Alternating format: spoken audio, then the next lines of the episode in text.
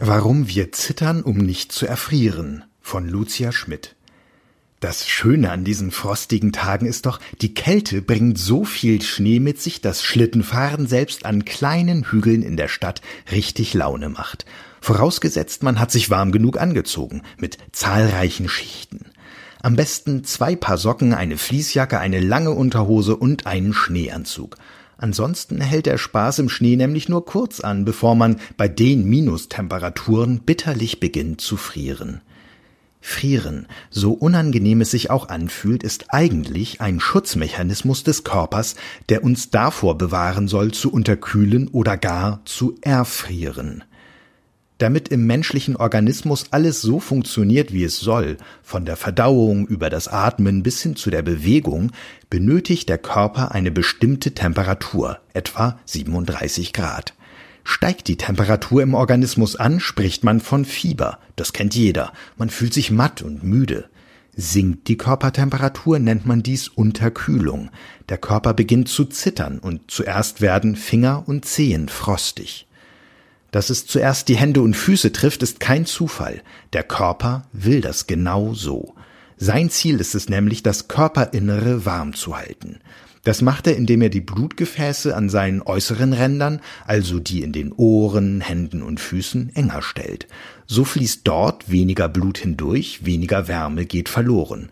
Auf diese Art spart der Körper das warme Blut für die lebenswichtigen Organe im Körperinneren Herz, Lunge, Leber, Gehirn, und auch das Zittern hat seinen Sinn.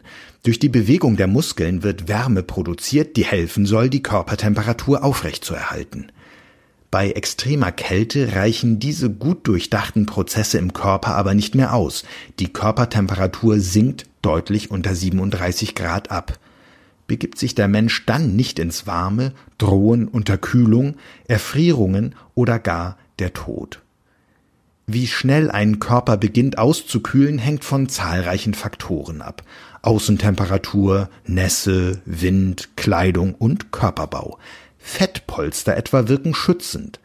Auch das Verhältnis der Körperoberfläche zum Volumen spielt dabei eine Rolle. Was das heißt, kann man sich gut an zwei gleich großen quaderförmigen Bausteinen anschauen. In beiden ist gleich viel drin. Beide haben das gleiche Volumen, wie man sagt, und beide haben auch die gleiche Oberfläche.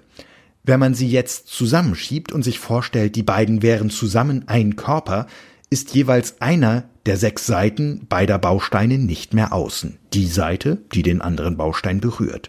In beiden ist immer noch gleich viel drin, aber das Außen ist um diese beiden Seiten kleiner geworden. Für uns Menschen heißt das, so unfair es auch ist, Kinder haben im Verhältnis zum Körpervolumen eine größere Oberfläche als Erwachsene. Sie geben so schneller Wärme ab und kühlen rascher aus. Stellt der Körper aufgrund zunehmender Kälte immer mehr Gefäße in der Peripherie eng, werden Zehen, Ohren und Nase nicht nur kalt, sondern beginnen auch zu schmerzen.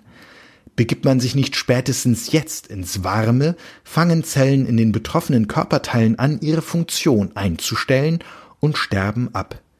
Ihnen fehlt schlichtweg die Durchblutung, die sie zum Leben brauchen. Passiert das mit immer mehr Zellen, etwa an der Fingerkuppe, kommt es zum Erfrieren einzelner Finger. Das zeigt sich zum Beispiel durch blassgräuliche Färbungen der Haut und Gefühllosigkeit. Es können sich auch Blasen und Geschwüre bilden. Ab etwa 32 Grad Körpertemperatur hört der Organismus mit dem Zittern auf. Er hat selbst dafür keine Kraft mehr. Dann lassen plötzlich auch die Schmerzen nach, weil die Nerven keine Informationen mehr weiterleiten. Die Bewegung wird eingeschränkt und auch das Denken fällt immer schwerer. Mit weiterfallender Körpertemperatur stellt der Körper immer mehr Funktionen ein. Das Herz schlägt langsamer, man wird bewusstlos und holt seltener Luft.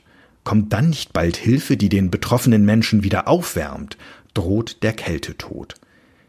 Tiere übrigens, die einen Winterschlaf halten, senken ihre Körpertemperatur extra ab, ohne Schaden davon zu tragen.